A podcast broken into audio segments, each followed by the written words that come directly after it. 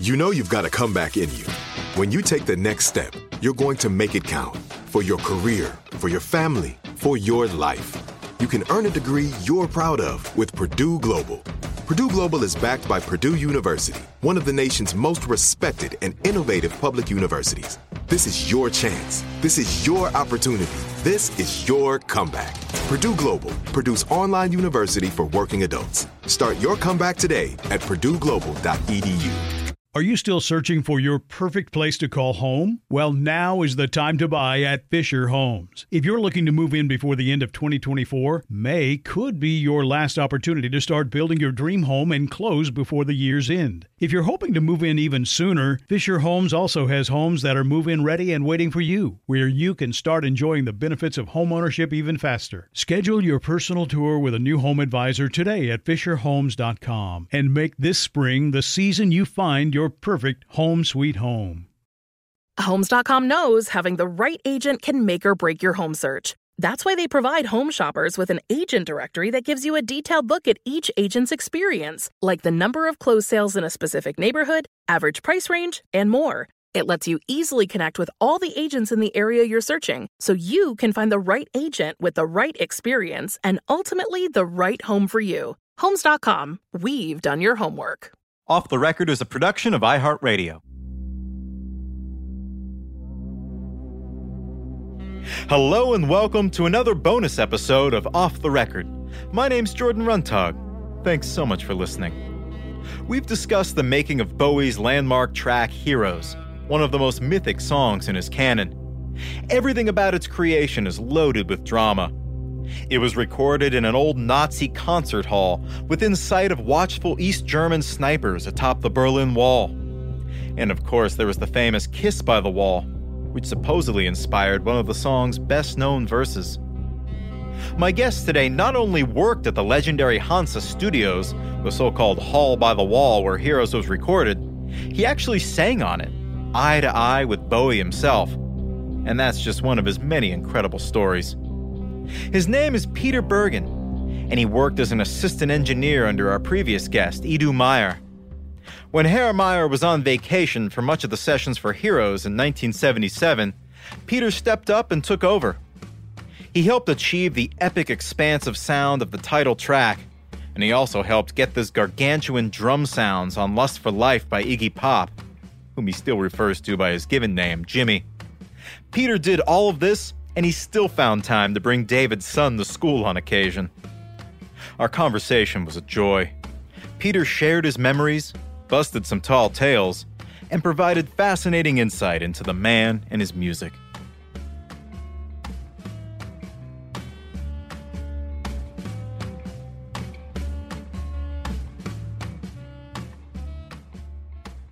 You know, basically, the, the, the story of me with David was um, uh, I began as Edu's assistant in 76. So I was around at Hansa when, when Low was done. Um, but because basically there wasn't a lot of work to be done, um, because they, they, they, basically just mi- mixed it, uh, they mastered the Low, because uh, most of the recording was done. There was a few bits and pieces done on top um, during Low, but I wasn't around much. But I'd, I'd, I'd, I'd met him. I'd sort of rubbed shoulders with Visconti. I don't think we gelled then. Then, obviously, in 77, when uh, David came back with uh, Jimmy for Lust for Life, um, we, we went to a different studio. We were in Studio 3 then. Studio 3 was completely up and running because that had been completely rebuilt. And uh, we weren't able to record in the Great Hall yeah, so um, we, we, did hear uh, uh Lust for Life in Studio 3, which was downstairs at Hansa, and was a, a thoroughly modern studio. It, it, it, I would have said for that time period, it was probably stated, uh, meant to produce state of the art. You know, they were they were looking at uh, uh other studios and thinking, okay, how can we be probably the most uh, polished studio to be? I don't know if you've seen any photos of Studio Three. I saw with the, the old wood paneling and the and the recessed lights yeah. and everything. Yeah, it looks very That's it looks right. very modern. Yeah, yeah. It was all like that. Yeah, it was really really plush. Unfortunately, I don't think the the ambience um, was quite as good Um, it, it probably suited more more German pop at the time than it suited uh, anything else. So when we did Lust for Life, uh, Edu and I had been experimenting with trying to get more sound out of the studio. So we we we mic the drum kit out in the big part of the studio instead of um, you know having it confined in a drum drum booth like most uh, uh, drums were recorded back in those days. We were looking for to get more of a, a booming sound from from drums, um, which is what we liked. So so I was sort of feeding off Edu, and Edu was feeding off myself the way we wanted because I, I did a lot of live live work at the time, mixing live bands and doing uh, live work because I managed a few bands, which is how I actually got into the music side and got into the Hansa. So we were looking looking at, at that side of it, and of course David was working theoretically as producer on that on that album with a lot of with a lot of uh, um, artistic input. Um, and we had a guy called Colin Thurston. I, I don't know how they picked up uh, on Colin in London. Colin had been working in London at the time, so he came across, and I think he's actually listed as producer on the album, although really David did most of the production. David and Jimmy handled most of the production side of it, uh, and Edu and myself handled the engineering side of it. You know, Edu, Edu, of course, in the front seat, and I was just sitting in the back seat, putting in my input. And that was really my first time of working together with David. What what I I, I did appreciate at that time with David was I had a couple of ideas for the way of doing some of the backing vocals um, for Lust for Life. You know, this very high pitched Lust for Life. Yeah, yeah, part of it. Um, that was part of my input into that. And David said, Yeah, well, come on, go and record it. um, Singing in so, front of David Bowie. Uh, uh, yeah, and so I sort of laughed and I went, well, okay, yeah, that was it. And then Adrian said, yeah, go get in the studio. We'll put a mic up and put a mic up. And I did this, that Lust for Life bit and did a bit of backing vocals on Lust for Life. I also sung backing vocals together with David on Passenger. So if you listen to the backing vocals on Passenger, that's David and myself doing the backing vocal. Was that intimidating? Was that scary to do to sing with him? Well, well, it wasn't really intimidating. It, what it was was um, um, I met, you know, we'll go back really in history now. I met Jimi Hendrix when I was 15. Wow. In Berlin at a, at a, at a concert. Yeah, wow. That is, it, it, it, you know, for a 15 year old, that trip's are like fantastic. and, and, and most, most of my, my uh, time after that was going to live con- concerts and I met a lot of uh, musicians live in the Deutschlandhalle because I used to uh, work as a like a stage monitor and um, running around because I spoke German and English. Uh, I, I, was able to uh, get into the live venue uh, as on a working basis so, you know, I did things like just making sure the, the, the, band were happy and the roadies had everything they wanted when they were arriving. If anything was short, I made sure they got it. And so things like that. So I saw a lot of live music in Berlin and I got involved in a lot of the live side of it. And, but I always wanted to be uh, an artist. uh, my unfortunate situation is I'm no good.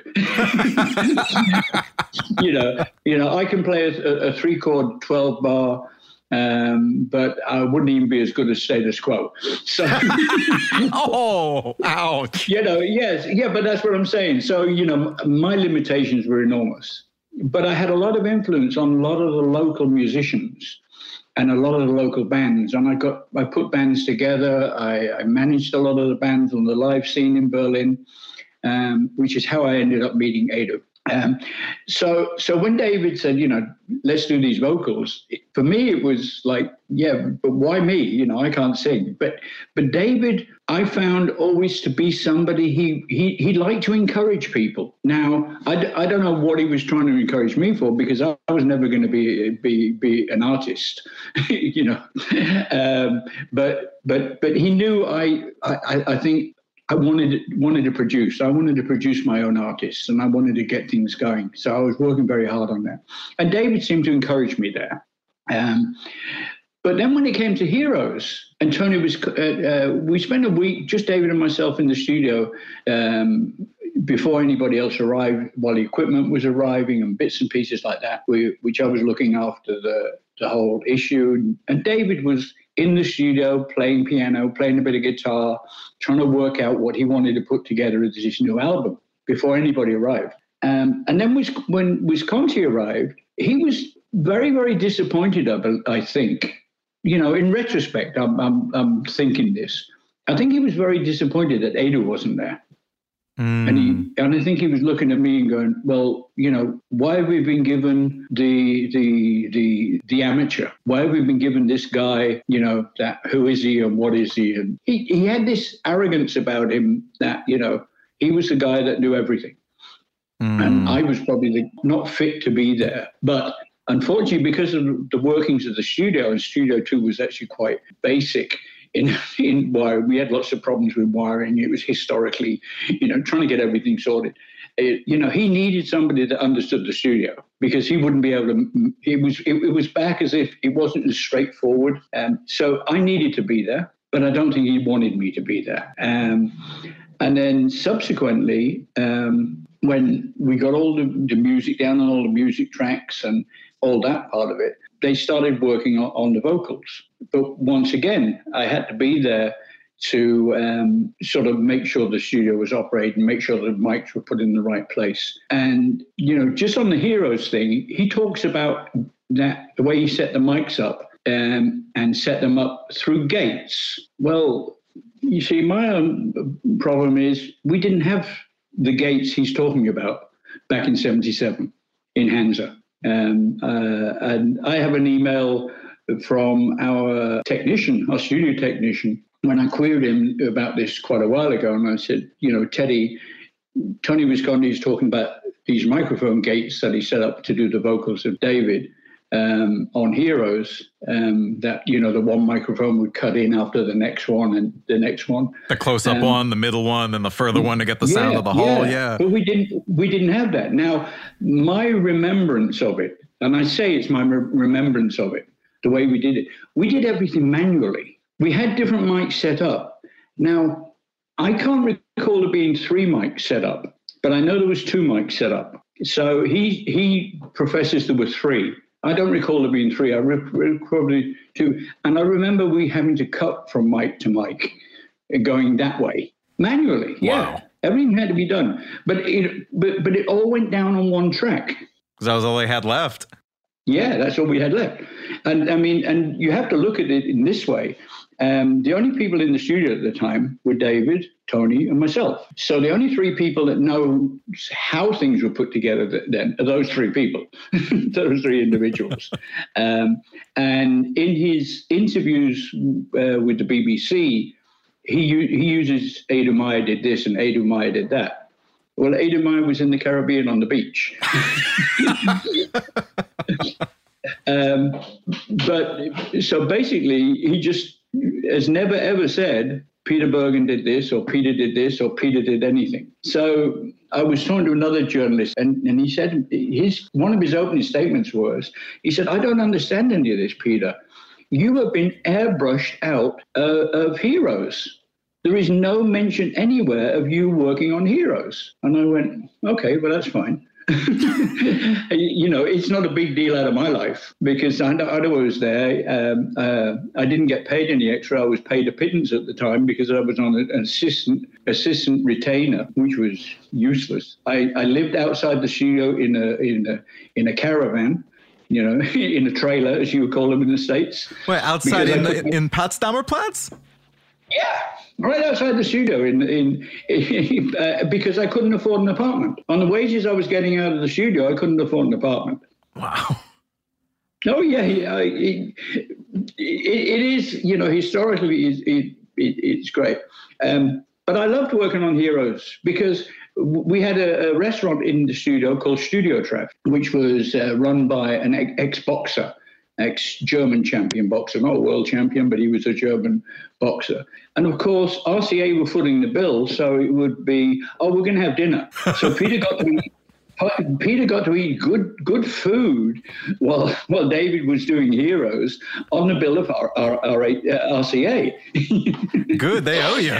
Yeah, so you know, and that was the same with uh, uh, um, Lust for Life. You know, I, it, it was good when you had a good and it was different artists as well. We always so I mean I used to live eat quite well, but um, you know I had a little gas canister in in my in my uh, trailer for the winter to keep me warm.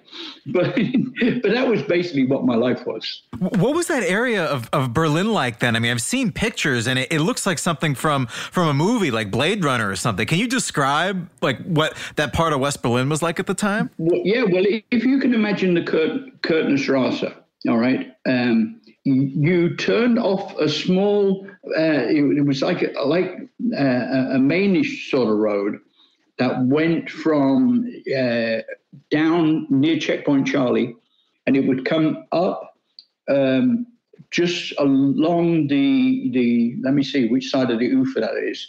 It would come on one side of the Ufer up towards um, um, the um, uh, Deutsche Oper, the Berlin Opera House, but from Hansa Studios right across to the Opera House, there was nothing. It was just derelict. It was like cleared cleared bomb sites. Wow. So it was all just you know what used to be rubble. I'm sure you'd be able to see pictures of it.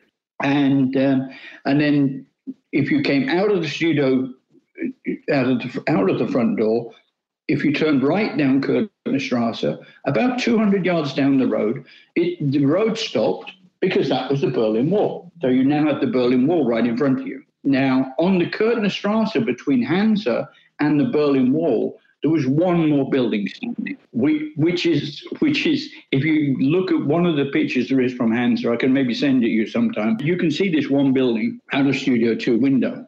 Um, you virtually cannot see the Berlin Wall out of the Hansa Studio window.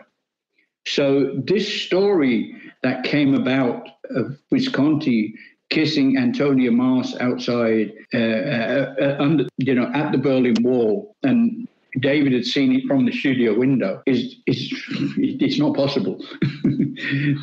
so so I think over the years of heroes sort of being uh, marked as the work it has been marked recently, because initially it didn't really make it. I think they they also inherited a little bit of artistic scope to way it was put together.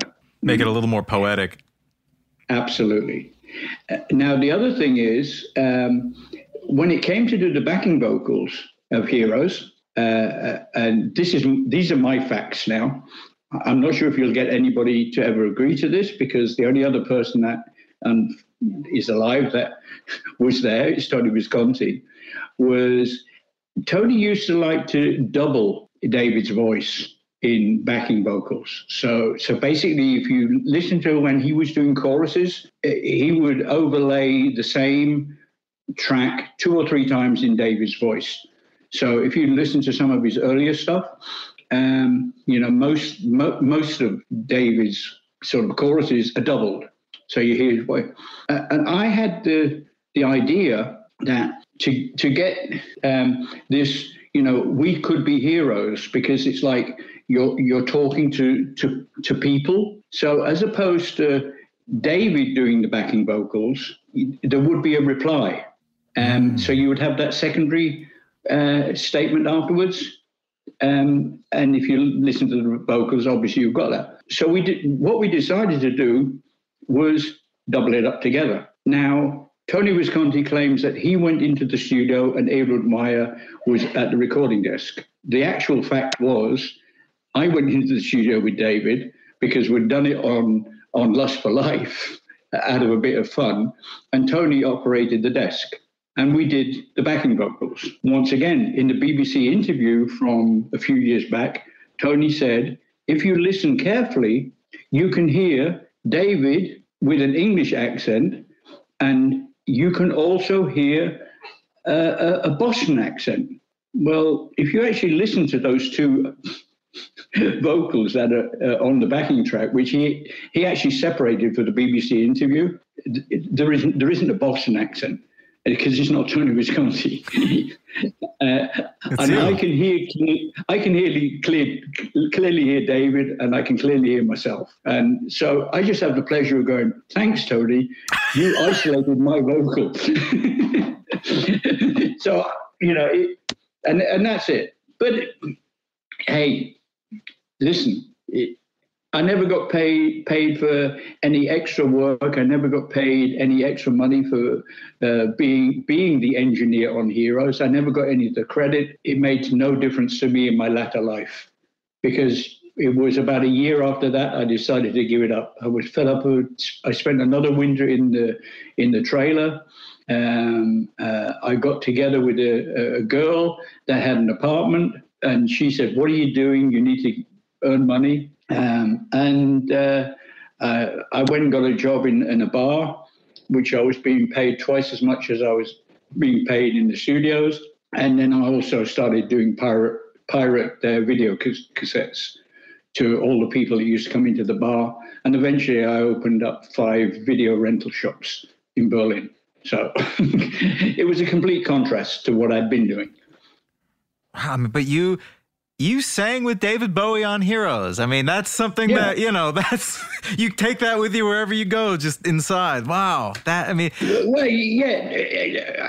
Um, I don't know if you if you were aware of the uh, London Olympics Heroes being played all the time. And I used to listen I go, great. So when he comes on the radio, I'm driving down the street and he comes on the radio, I just go, yep, yeah, okay, here it is. I'm singing again. and, and, and, and, a few people that know me and know it's me singing, you know, uh, they, they'll send me text messages from time to time. He said, "Oh, I just heard you singing on the radio," and I'm going, "Oh God, no!" you sound great. Uh, well, yeah, hey, hey, listen, it's so simple, you know we we can be heroes. It's so easy, you know. It's it's a very easy line, but but I, I, feel more. I would like to have the credit for the idea of putting that in in a, a reply to the to the main vocal because that was my idea. It was me saying, well, rather than doing it this way, where you're actually singing the chorus as a chorus, why don't you like echo it? You get, you're getting a, an echo back from it. So it was different. So yeah, that, you know, that was my input into that. Also, my other input was uh, I was managing a band that uh, Antonio Marsang was the singer in, um, and um, we we were doing a demo in one of the studios one morning before we did here. We were doing it in Studio Three before uh, David came in to go to work in Studio Two, and I introduced Antonia Maass to David and um, uh, Tony Visconti. Wow. So you kicked it all off. You kicked that whole verse off. You introduced the two. Oh, I don't know about that. I don't know about that because, like I said, you know, the mystery of whether David ever did see them kissing, I don't know. But he definitely from the studio didn't see him kissing in front of the wall. But maybe he saw them kiss somewhere else. Now, as far as I know from my my knowledge was Antonia Maass had a boyfriend at that time Uh-oh. because he was the road he was the roadie with the band that she was singing with. So and Tony had a wife. So did they have this illicit thing? I don't know. Uh, I never saw them kiss. I didn't even know there was anything going on. But then, you know, I was probably busy doing a lot of other stuff to to be and and the other thing about that whole period with David and, and Jimmy, we didn't socialize. Mm. So when the day was over in the studio, that was it. They go their way, I went mine. Because the other thing I've got to say about it is I wasn't a fan of David Bowie. My, my, you know, Led Zeppelin, Deep Purple, um, uh, Ten Years After, uh, Jethro Tull. That was more harder my stuff. Scene. Yeah, harder stuff. I mean, you know, from 15, I mean, at 15, uh, my brother took me to this concert with Hendrix. 10 years after, Canned Heat, uh, Procol Harum. Uh, oh, I can't remember who were at this big concert in Berlin in September of 70. Uh, and of course, me being a 15 year old wanting to find out everything, uh, I, I, I talked my way into getting into the uh, the backstage area, and I got to meet Hendrix. What was know, he like? What did he say?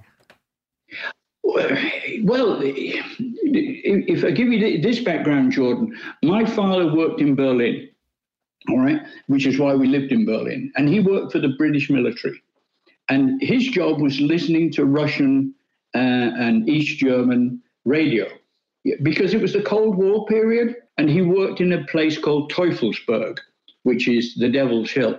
Now, Teufelsberg was a listening station in Berlin for the, for the Allied military. And all he would do is listen to German and East, East German and Russian radio uh, uh, conversations and write it down in English and send off to intelligence. There were about a thousand people working in Teufelsberg at the time. So my father wasn't doing anything like James Bond. He wasn't anything special. All right. But then Jimmy says, What are you doing in Berlin? And I said, Oh, well, I'm here with my father. What's your father doing in Berlin? Well, he's a spy. Because I was a 15 year old, I've got Jimi Hendrix in front of me. You know, I want to be impressive. He's a, he's a spy. You know, I, I, probably would have got battered by my father for telling anybody. but that was it. And he asked me all these different questions. So it was me wanting to find out how do I play this and how do I turn into be what you are and everything like that. You know, he wanted to know what are you doing in Berlin? Why are you in Berlin? Wow, it must be fantastic. So that was it. And then unfortunately, um, my my brother then found me and and, and dragged me out of there, more no. or less. Oh, I mean, I, I, I, think we were probably there for another five, ten minutes or something. And then, you know, the, the next band was getting ready to play. So we were now going to go out and watch the next band. So that was that. Um, but for, for many, many years, it was my brother's, his story is, oh, yeah, I took my brother to see Hendrix. And I had to pull him out of the dressing room because he was he was he was bending Jimi Hendrix's ear. yeah, so he loved the story but you know, but he was he was ab- absolute nice guy, you know. But most of most of the the the artists I've met, doesn't matter how big they are, how special they are, they are really genuinely nice people. And David was just the same. David was a, a, a gentleman as far as I was concerned. What was his relationship like with with with Iggy Pop, with Jimmy? Well, they, they were sort of initially for Lust for Life, it felt like they were joined at the hip. you know, not sexually, but you know, like you know, th- yeah, they just hung out together and they were together. They were around and everything. They they would leave the studio together. They would arrive at the studio together. Did they behave? Oh yeah, yeah. That's one of the things I have to say because you know you have all these stories about the, the drug problems they had in the states, and um, before they came to Berlin they came to, but in the studio, the studio was always clean. There were no drugs about the studio. Um, I think there might have been a little bit of pot or something, you know, but but listen, there was there was no drug sessions at the studio. What they did as soon as they left the studio, I don't know, you know. And and there are pictures of David and Jimmy, I think, at a, a, a bar called Romy Haag's, which was in, back in those days was uh, uh, a transvestite um, bar. They used to do transvestite shows. It was one of the in places to go. Um, Romy Haag's. You know, there's even been talk that Romy Haag has made a statement that she had a relationship with David. I don't know about that, you know, but there's a lot of people. Anybody that sort of rubbed shoulders with David, I think over the years has tried to make a story out of it. But um, yeah, but I, I, I have some fond memories of, of the time I spent with David because um, at one uh, at one stage his son was in Berlin and he was actually going to a, a British military school in Berlin. Um, and I had I had to drive him and the childminder to the school a couple of times because we had a little Volkswagen bus. I took I took him to school a couple of times, and I could see this interaction David had, you know, as a as a father, and also on Lust for Life. I, I don't know what the issue was at the time, but David spent a lot of time on the phone from the studio um, because it would have been late night. Well, obviously in California at that time, um, it, it, would have been uh, sort of daytime, evening time. And he spent a lot of time on the phone back and forwards. And the, I, I think you, I, I, I don't actually know what the conversations were about, but I think it was about you know the the part the parting of the waves and and when when Duncan was going to be sort of with David full time and all all those things. So yeah, I, I, you know I saw this emotional side of David just by chance um, of being there. That you know he wasn't just this superstar guy that um, you know had this persona that he wanted to put out to people. You know, he, he was also a human being. He was also a person that cared, you know. And I think the love for his son shone through at that time as well, you know. You know, he was a, he was a father. And those things make a difference. And I, I, I don't think those things ever really came came came to the fore in his life because until later, of course, when he he, he married um, the model. I can't think of her name, but anyway, um, I think he kept his private life private, and then he put out this per- persona for you know being the superstar, and this is why he had these different alter egos that he had throughout his career. Yeah, he only saw yeah, what he wanted you to see. Absolutely, but if you actually had, you know, if you were there when when the curtains opened for a little while and you saw behind the curtains, you could see this was a real person. This was a person that cared, passion. I mean, he he told me of a story about being in Tokyo and in this hotel in Tokyo, and he said, uh, uh, I, I, think they were they were they were doing a, a, a gig there or something, but he was in this big uh, hotel in Tokyo. And just by chance, he opened the door to walk out into the corridor. And who did he bump into? John Lennon and Yoko Ono. And, and so he's just telling the story about being in Tokyo and yeah, bumped into John Lennon and, and, and Yoko Ono, and they, you know they spent the evening together or whatever. And, uh, I can't remember the exact details of what he told, told me, but I'm just going, wow, you know that must be mega because that would have been something very, very uh, uh, daunting to me. You know, being in the in the presence of John Lennon or George Harrison. You know, those those are people that you know, to me, would they're my childhood. Who are some other acts that you worked with at Hansa? Are there any any heroes of yours? One of the funny things um, uh, that happened was um, after we'd done Lust for Life and we'd done Heroes, the, the back end of that year, um, there was a session booked. The Sex Pistols booked a session. Well, here's here's the funny thing now we had six uh, people working in the studio, based basically as recording engineers. Me being one of them, Tom Muller, uh, Meyer, a guy called Will Roper, um, a couple, a couple of others. Nobody wanted to do the Sex Pistols. I was told that the Sex Pistols are coming, and I'm doing the Sex Pistols section. and I went, I went, and I went, why? nobody wanted to do the Sex Pistols. I said, why?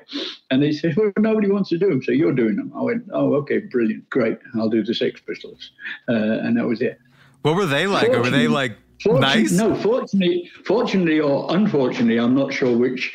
All right, they cancelled. and I think the band broke up before that. There was some issue. But they never arrived at Hansa. But they had booked a session, but nobody wanted them. Um, I can kind of see that. I can understand. Yeah, that was it. But um, yeah, so there was a lot of stuff. But then, I, like I say, I I was doing uh, a bit of German pop um, and getting sessions that really nobody else wanted. So I was sort of at the bottom of the pecking list. Um, and uh, I just went, you know, I can't afford to do this anymore.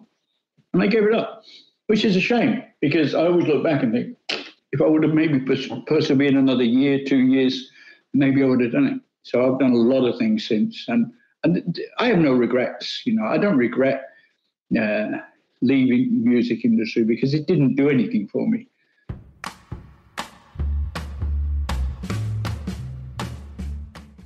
Are you still searching for your perfect place to call home? Well, now is the time to buy at Fisher Homes. If you're looking to move in before the end of 2024, May could be your last opportunity to start building your dream home and close before the year's end. If you're hoping to move in even sooner, Fisher Homes also has homes that are move in ready and waiting for you, where you can start enjoying the benefits of homeownership even faster. Schedule your personal tour with a new home advisor today at FisherHomes.com and make this spring the season you find your your perfect home sweet home. Okay. I love Walker Hayes. He's amazing. He's so fun, such a great entertainer. And that's why I'm so excited that JCPenney and country music singer songwriter Walker Hayes are partnering together on a new limited time men's collection for the everyday guy. The Walker Hayes for JCPenney collection is an upbeat playlist of instant classics with laid back appeal and down home vibes. As a dad of seven kids, he knows exactly what fathers want and need when it comes to their style. This collection reflects his casually cool styles with outdoor inspired details and versatile colors. Perfect for the guy living the t shirt life or someone wanting some fresh options that feel just as good. It's easy to wear, affordable styles that celebrate the ultimate family man, along with the quality, durability, and sensibility dads appreciate. Available online Saturday, May 4th at jcp.com and in store Thursday, May 16th, just in time for Father's Day. Limited time only. JCPenney, make it count. Snagajob is where America goes to hire, with the deepest talent pool in hourly hiring. With access to over 6 million active hourly workers, Snagajob is the all in one solution for hiring high quality employees who can cover all your needs. On demand, temp to hire, part time or full time. You name the position warehouse worker, retail associate, grocery store clerk, fitness trainer, baker, stylist, bellhop, podcast producer. Yeah, Snagajob's got a worker for that. With our easy to use platform, you're able to seamlessly post and fill available positions quickly with a dedicated customer support team to provide all the help you need along the way. Kind of nice knowing you have a talent pool like that in your own backyard, right? Snagajob is the partner you need to keep your business running smoothly. So visit snagajob.com or text snag to 242424 to talk to an expert. Snagajob.com, where America goes to hire.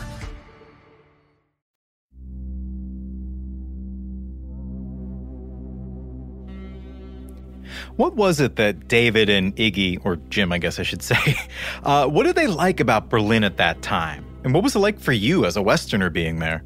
Berlin was very raw at the time because uh, there's uh, th- there's a movie uh, or a, a, German series on uh, been on. I watched recently, which I thought would give you a sort of insight into what it was like over there um, with East Germany, and it's called Deutschland '83, Deutschland '89 uh, and Deutschland 86, 83, 86, and 89. They're, it's a it's a, a German produced uh, thing, but it's it's about the Cold War and it's about the Berlin Wall coming down and all the things that were involved in that and the spies and all you know a lot of other stuff. But it, it gives you a great insight into into how Germany felt in itself. And of course, Berlin was an island in East Germany. So if you sort of, if you could imagine taking uh, Berlin as an island and lifting out into the middle of an ocean, uh, that's one way of saying it was an island. But if you actually take Berlin and you can imagine putting it into the center of Russia, okay, with complete Western ide- uh, uh idealism, okay, in this communist era, or put it into the middle of China uh, under today's era. You know, it's just unfathomable. But that's what it was. You had East Germany, which was, you know, part of the Soviet Union, which was, you know, uh, socialism, um, communism. Keep keep an eye on your neighbor and inform on him, if you will. You know, and then you had West Germany, which was a complete free state within this area. And the only way you could get out of uh, Berlin was either drive through the Eastern Corridor, which was actually quite depressing, or you flew. You know, those are the only two ways of getting in and out. There was sort of a tension, there was sort of a, a sparkle in the city. And also, one of the other things that a lot of people haven't realized about Berlin um, is if you were a, a, um, a, a, German teenager of 18 in West Germany, you got conscripted to the German army. The only way to get out of that was you moved to Berlin because of Berlin. If you lived in Berlin, you weren't conscripted into the army. So if you can imagine at 17 and a half, most West Germans that did not want to have to go to conscription in the army moved to Berlin to live in Berlin. Did you ever make it over to, to East Berlin? Did you ever visit there? Oh yeah, I I, I visit there quite often. Um, because uh, my, my mother used to go to East Germany to buy porcelain and uh, crystal that was made in, in, in East Germany.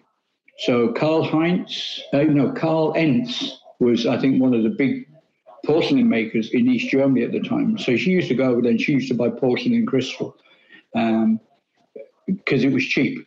And because my father was connected to the military, we used to go over in the military convoy. So wow. we, so so we used to go over like three or four cars in the military convoy, and they'd go around to all these different places to buy this porcelain and this crystal. This is when I was about 13, 14, 12, you know, to buy this uh, crystal. And uh, of course, you had these three or four military cars in a convoy. But then following the military cars in the convoy were like, was probably, I don't know if it was a Russian car, but then an East German car as well. You know, the police. to the keep an eye on you. To keep an eye on what these people doing. You know, why are they coming to, to, to East Berlin? Now, I didn't think much of it at the time. It was great. Well, we'll go over here. But the contrast between what was in the West and what was in the East was day and night. You know, it, the, the buildings were run down. They weren't. They weren't weren't up to the specification that the West was after the war. You know, these were still buildings that had taken a, a beating during the war, and you know, it, it was showing. You could see it. It was very, very different. And and the thing that David and, and Jimmy used to love was you used to be able to travel on the S-Bahn, uh, which and the S-Bahn means Straßenbahn, which is is sort of mainly above ground. But when it went to go from the west to the east, it went underground, and it stopped at a place called Friedrichstrasse. And then it continued after that, and it came back out in the west. Now, as you drove, as you came on the underground, on, on the S-Bahn, where it went underground, was around about the Kürtenstrasse, just just before you got to the wall. So it would go underground there, and it went in, in into the east. Well, as you came into each part of the east, you would have military guards underground in the tunnels with lights on, with machine guns, guarding that nobody got onto the train. I don't think they cared about anybody getting off it, but they made sure that nobody was going to get into the tunnel to get on the train to get out of East Germany. So that was like a controlled area.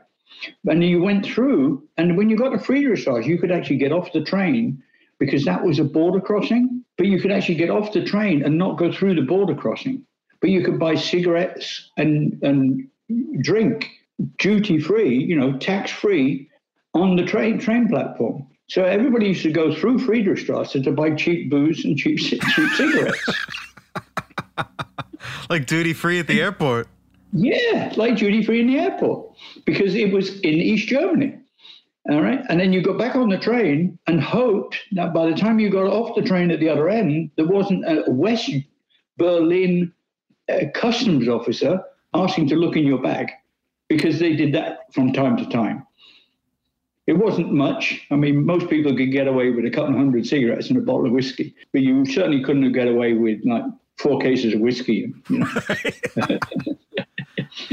they'd be watching out for things like that. Yeah, so this was it. So they would get on the S-Bahn and ride the S-Bahn. And there's, there's a famous picture of them riding the S-Bahn, a picture of the two of them on the S-Bahn. I don't know if you've seen it. Just two guys, just anonymous. Yeah, I'll have to. Yeah, I'll have to dig out some of these things and send them to you because you just smile at what the whole thing was. So this was this was the whole background to the inspiration they were getting in Berlin and the ideas they were getting. I mean, Passenger uh, was written about traveling the S-Bahn. There's the, the, story that they always tell, and I don't know if it's true, of of uh, Tony and David and, and, and, Jimmy being in the control room at Hansa and seeing the, the East German guards in the, the gun turret across through the window. Is that, could you see that? Well, no, that, that, that was on low. Now, whether, whether Jimmy was there at that time. I don't know because I wasn't. I wasn't there on the day. There's, there is a, a photo of uh, David, Edu, and Tony Visconti behind the desk, Uh, I don't know if you've seen that photo. The three of them behind the desk. That was taken while they were doing low, and um, while they were mixing low. But if you looked out of the studio, the the control room's window, you could see the, the, just the top of the wall uh, in the distance. It was about 200 yards, 300 yards away, maybe you know about about about about if if you put yourself in in a one of your football stadium mm. yeah uh, and you know like sat at one end of the stadium and looked at the other end of the stadium it was about that far away. It was quite a distance away. But just there there was a a, a, a tower which was a turret. And the the east germans would be sitting in that tower overlooking the area which was between them and the wall, which was the no man's area, which was where the mines were, and where you know all the barbed wire was, and if any, and all the lights were, and if anybody tried to run across there, they would shoot them or try to shoot them. So you know that was how people died uh, trying to escape. Uh, thing, and of course, Edu wanted to have a bit of fun with the guys, so he told them about these East Germans, and he said they sit in that tower with guns and they could shoot. And he's he's putting a little bit of emphasis on you know trying to put the wind up them. And what we used to have was lamps hanging down over the over the, the desk to lighten up the de- lighten the desk. So as they're standing there and he's talking about it, he says, "Yeah, yeah." He said, "Yeah, but they can't actually see us." Because they, you know, we're too far away and everything. They could only see you if you sh- if you shone shone a torch at them like this, and he turns one of these lights and aims it out of the window towards their tower. now, the story is Tony and David dived under the desk. now that's the story. Now whether it did happen that way, I don't know. Edu said it is, does, and Edu loves telling that story. All right, but that's basically what happened. Yeah, you could see it, but that's how close you were to this this this differential between East and West. And then when David went, was it 87, 88? He did his concert in Berlin. Oh, at the Reichstag. Yeah. He more or less, you know, set the stage up on the West side to aim at the East, you know. And he was like, listen, this is this is where we are. This is who we are. Here, have some free music. No, I wasn't. I wasn't in Berlin at the time. I didn't see the concert at the time. I don't really have any background on that concert. But you know, that was that was something else he did with Berlin. Now, and of course, after Heroes, he went back to Berlin to to record um, the, the the other album with uh, in 82, 83. Oh, Baal. Which he did with Baal, yeah. So I mean, that would that's really the third album in the trilogy, the Berlin trilogy. I know they don't put it that way, but Low was the first one, and Low was only finished in Berlin. They, they, they'd done all the, most of the music, uh, the backing tracks and everything for Low in, um, what was the name of the? Chateau, the Chateau? Chateau d'Hérouville? Yeah. I don't know if I'm saying it yeah, right. Yeah, yeah, yeah. Yeah, Chateau somewhere in France. And why they moved to Berlin at that time to do it, I don't know. It might have been to do with Edgar Froese. I'm, I'm not. I'm, I'm not party to that real insight to it because uh, David met up with Edgar, Fro- Edgar Froese at some stage in 76, 75, 76.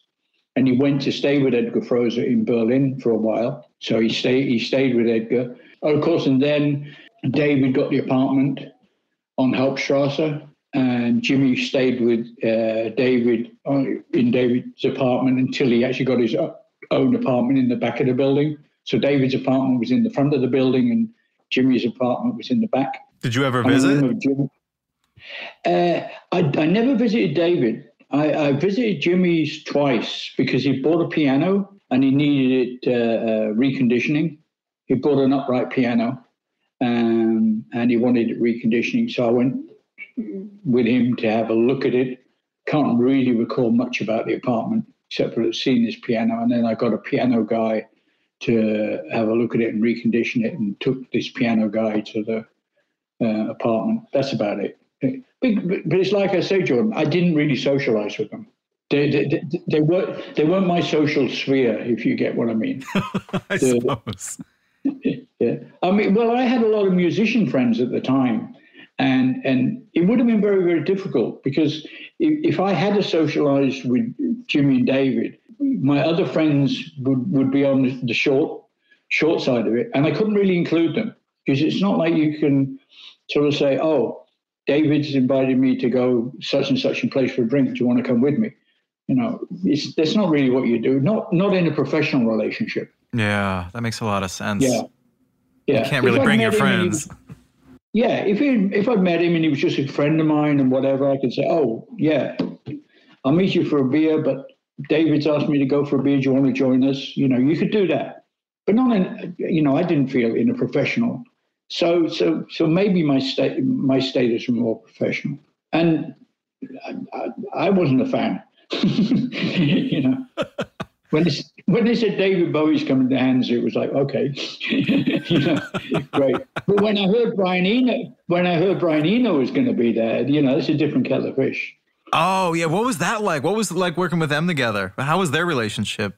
Their relationship was brilliant. I mean, they just they just buzzed off each other, and and well, David really buzzed off Brian. You know, Brian would come up with these these thought processes of what to do and everything, and David would be going, "Oh yeah, yeah," you know, that would you could see he was following following that direction. Were they funny? I always hear these stories about them doing like like uh, Peter Cook and Dudley Moore routines and stuff like that. Were they funny together? Yeah, I don't know about being funny. It, it, it was fun. I don't really remember things like that, you know. But maybe that was more more you know to the side. Like when when they were doing other things together, you know, when when they left the studio and went and did something else, they might have done stuff like that. Because obviously, we were in the studio eight ten hours a day, but then the rest of the time was just a lot of other stuff going on.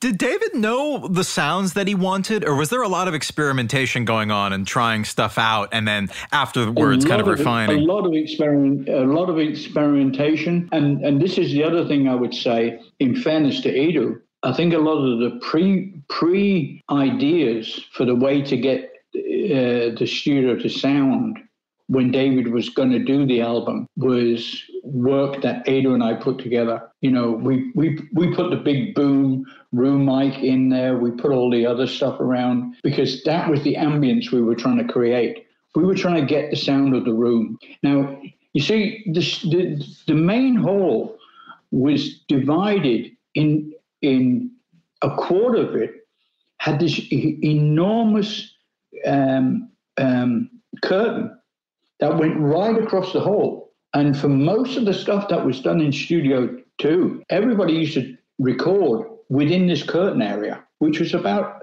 a quarter of the, the room. It's where the drum box was. There was a drum box where you put the drummer in, and then everything else had these barriers around them to muffle the sound. So sound was more muffled.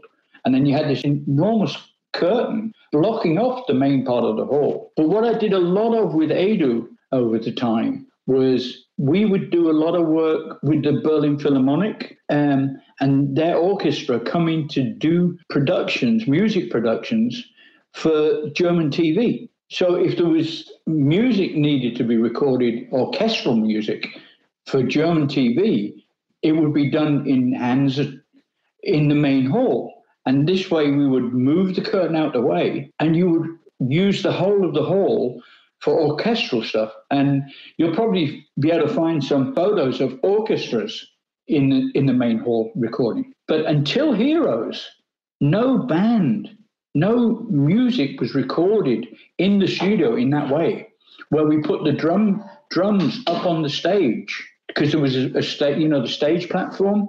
And then the rest of the the instruments, the bass, the electric guitar, the piano, and everything was on the whole side of this huge curtain because we basically almost didn't use the other side. So everything was recorded in the hall to get that huge ambient sound. That was what we were looking for.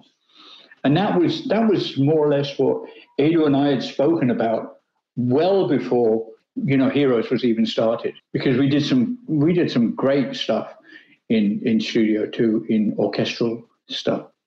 I, I think you could probably liken it to to Abbey Road. I've never been hmm. in Abbey Road, but I've seen pictures of Abbey Road, and Abbey Road is huge high ceiling and you know everything is. It, it, you can get that orchestral sound in Abbey Road, and you could have got back in those days that orchestral sound in in Hansa too. So that was the sort of the move that that Edu, Edu and I really buzzed on was getting this huge sound. You know, try to get something sound much bigger. And then you get something like Heroes. Yeah, yeah, yeah. I think so. I'm, I'm hoping that I'm hoping that uh, my feedback with Edu and what I brought to the table with Edu not being there is is it helped to create some of that uh, uh, uh, ambience and create some of the sounds. Do you have a favorite memory of those sessions or of your time together? The favorite memory of of of that, yeah, I think my favorite memory of it was doing the vocals with David because it's a good choice. Well, we did. No, we did. Yeah, well, we did, we did. A, I set up a back to back mic. Uh, I, I, set up two U, uh, UL 79s facing each other. So David, you know, David and I were facing each other doing it, and there, there, was a buzz feeling between that. So doing the backing vocals was like, you know, I had I had my chance to have my 15 seconds of fame. You know, I'm I'm standing with David and we're singing, and there was uh, there was that buzz, and, and, and I, I had that same sort of buzz doing that with Passenger, thinking this is the closest I will ever get to being an artist, wow. because I'll never be an artist. I I disagree. Know? I think everything that you're describing about how you added to to the sounds of all all these songs, I think you have absolutely proven yourself as an artist. At the time, it was nothing special, and today, it's nothing special unless I'm actually talking to somebody that gets that buzz out of it. You know, whether everybody on the planet knows about it doesn't make any difference to me.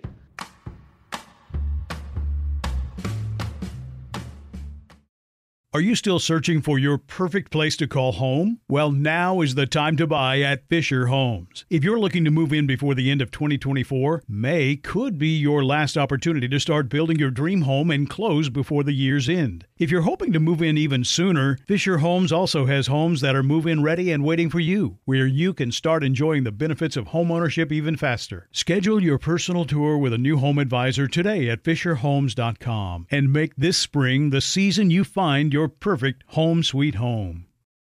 Okay. I love Walker Hayes. He's amazing. He's so fun, such a great entertainer. And that's why I'm so excited that JCPenney and country music singer songwriter Walker Hayes are partnering together on a new limited time men's collection for the everyday guy.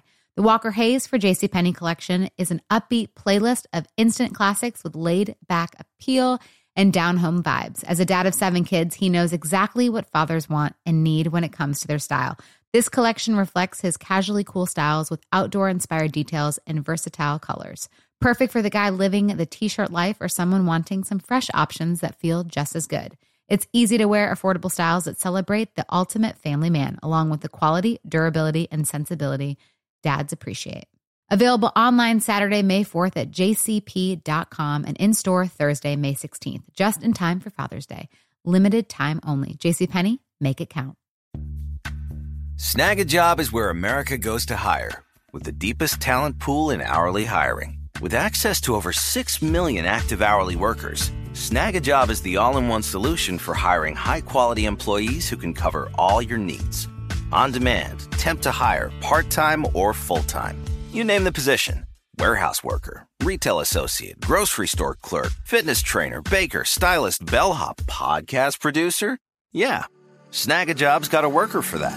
With our easy to use platform, you're able to seamlessly post and fill available positions quickly with a dedicated customer support team to provide all the help you need along the way. Kinda nice knowing you have a talent pool like that in your own backyard, right? Snagajob is the partner you need to keep your business running smoothly.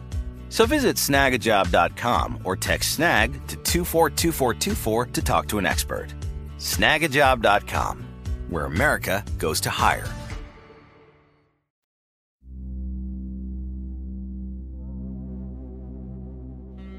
Have you had any contact with Duncan?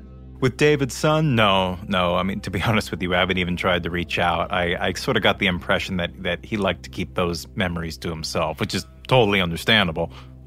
One of the things I would love to be able to do at some stage, probably before I die, was find out of Duncan if he realized how passionate his father was about him being his son at that time in Berlin. Because Duncan must have been about six, seven, eight. He was only a very young child.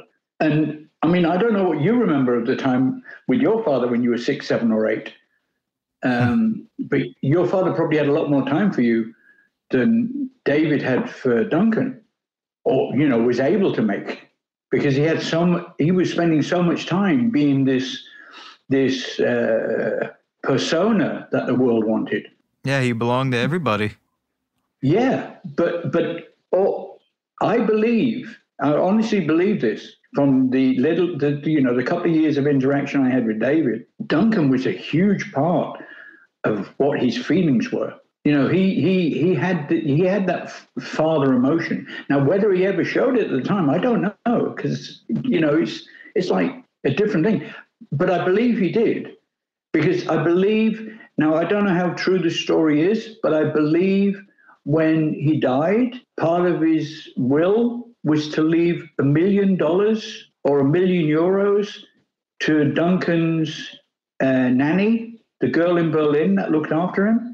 Now, I, I, have, I mean, that's what I've been told, I think, through different conversations I've had with different people. But yeah, but he still had that connection with with with the girl that had looked after Duncan for him all that time in Berlin. Now, when that stopped, when that started, and when that stopped, and how that progressed, I don't know. But for me, that would be a more interesting conversation now with Duncan than anything to do with his father, you know. If I ever do manage to get in touch, you know, with him, Yeah. I, I would let you. I'll tell him that I spoke with you, and and that you know, you, Yeah. you would love to to let him know. I mean, I, I have a, a parent who who passed away when I was very young, and I I, I know I've had Right. some some of their some of her friends uh, get in touch with me years later to kind of let me know what she was really like, especially at that time when you're a kid and you don't really know.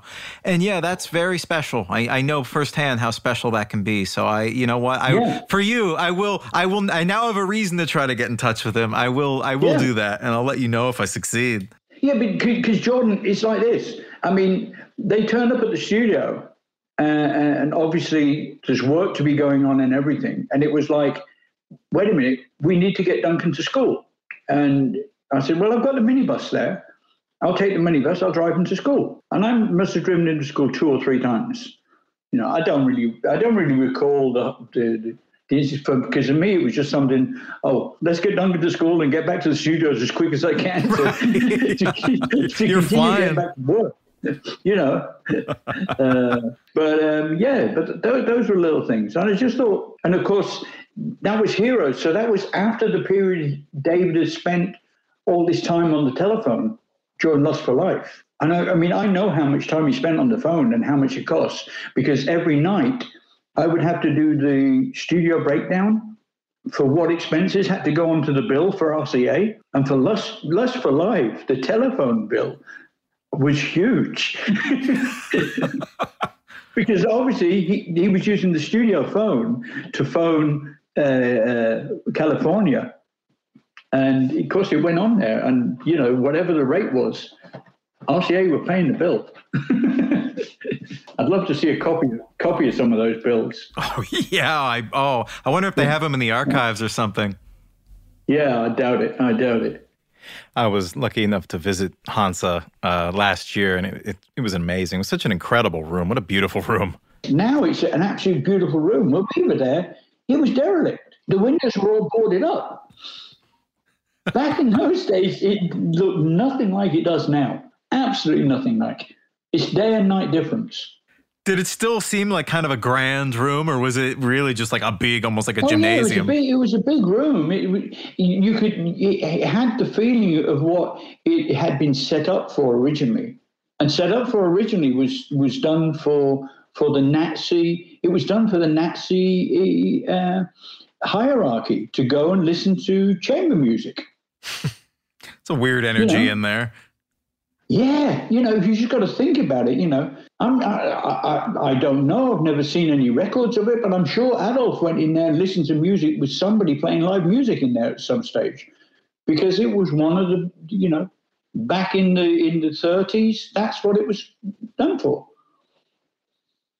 Wow, what a what a a strange in, intense history for one building to have you know? I mean going yeah. from just night and day from from the nazis yeah. to to bono and u2 yeah and bowie. Yeah. I, i've been going to berlin now for david's birthday for five years and and every time somebody's there they say well where did they kiss and i'm now standing in the window all right uh, where they were meant to have kissed. And they said, Where did they kiss? And I went, Well, you look out the window now, there's all these buildings there. Before that, there were none of those buildings there. There was only one. But that obstructed your view of the actual wall, and there were walls in between. So, so you couldn't actually see the wall. Um, I said, I said it could have been possible that they were outside here because just underneath the window of the of the the uh, uh, the control room is a little yard, a little courtyard where we used to park the minibus. They might have got into that yard. He might have seen them kissing there. But I, I almost don't think so. I think it was more an artistic impression of he felt so close to the wall. There might have been a romantic connotation between Antonia Maass and Tony Visconti. I don't know. I wasn't with them 24 7. So, I, you know, I, am not going to say it wasn't. Um, uh, you know, if, if, I had to take a punt, I would say it wasn't. I don't, I, you know, I'm not the person. I, like I say, I wasn't there. Um, and that the story didn't come out till 15 years later. David's good at making up stories. Yeah, well, that's it. That's it. And and and it, on the same on the same point, you know, he told me about being in Tokyo in this hotel and walking out the hotel room and meeting John Lennon and Yoko Ono, and they were doing this and they were doing that, and he told me all these different things about it. That could well have been made up. Do you know what? That, that might have been his Arsen's impression of uh, uh, of wanted to tell me a story that would interest me. You know, I don't know. That's a really great point. Wow. Yeah, you, you, just don't know these things that people, and, and, and I've spoken to so many different people that over years, uh, you know, years ago, had brief encounters with David, and their stories seem to be clouded in a mist. You're going, really? Do you know what I mean? It's like they're all as if, you know, I have a story to tell, but this is this is this is what it is again, it gets back to what you were saying earlier. You saw what he wanted you to see. And uh, yeah, and that's why he was so absolutely. many different things to so many different people. Yeah. yeah. And, and and and the thing about me with the vocals uh, uh, on on Lust for Life and on Heroes, I was there. I I was there. I did those things. I know it. Nobody else needs to know. You know, unless somebody like yourself specifically says, "Oh, look, tell me about that. Tell me about that. Tell me your story." Um, and, like I'm telling you now, Jordan, you know, it probably not going to uh, assist you write a better article or make a better podcast about it, but it might just give you a different insight into how you look at all the information you're gathering. Oh, absolutely. I mean that that was part of the idea with this was that I I I was writing something to, to then do voiceovers for and, and, and, record it and share that. But I thought, you know what? I, that's just my point of view. I want to get a bunch of people's point of view. He was such a multi, multifaceted person. I want to talk to as many people as I can to to do interviews with them and and and share that so that it's kind of like don't take my word for it. Here's everybody else's point of view. Make your own. Try to like figure out your own truth about who this person is, who meant so much to so many people, but seemed to be so many different things to so many different people.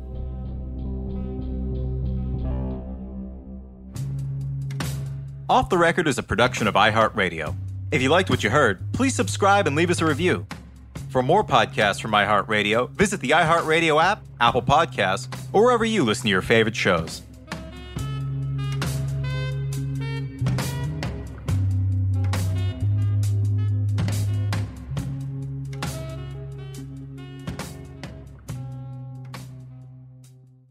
Are you still searching for your perfect place to call home? Well, now is the time to buy at Fisher Homes. If you're looking to move in before the end of 2024, May could be your last opportunity to start building your dream home and close before the year's end. If you're hoping to move in even sooner, Fisher Homes also has homes that are move in ready and waiting for you, where you can start enjoying the benefits of homeownership even faster. Schedule your personal tour with a new home advisor today at FisherHomes.com and make this spring the season you find perfect home sweet home. Whether you're a savvy spender maximizing your savings with cashback rewards, a thrifty rate watcher seeking the lowest interest, or a travel enthusiast looking for extraordinary perks, Kemba Financial Credit Union has a visa to complement your lifestyle and unique needs. Apply today at Kemba.org to unlock a limited time 2% cash back on purchases and pay 0% interest on balance transfers for an entire year with a new visa from Kemba. You deserve a card that works for you. Restrictions apply. Offer ends June 30th, 2024. Looking to step up your Mother's Day flowers? The Home Depot has an idea. Let mom's green thumb do some digging with colorful flowers, pots, and premium soils to bring out the most in her patios, walkways, and gardens. Right now, get Vigoro potting soil, just $8.97 for strong, healthy, vibrant plants indoors and outside. Shop our wide selection online and pick up your order in store and give mom the gift of a beautiful garden. Get Vigoro potting soil, just $8.97 at the Home Depot. How doers get more done.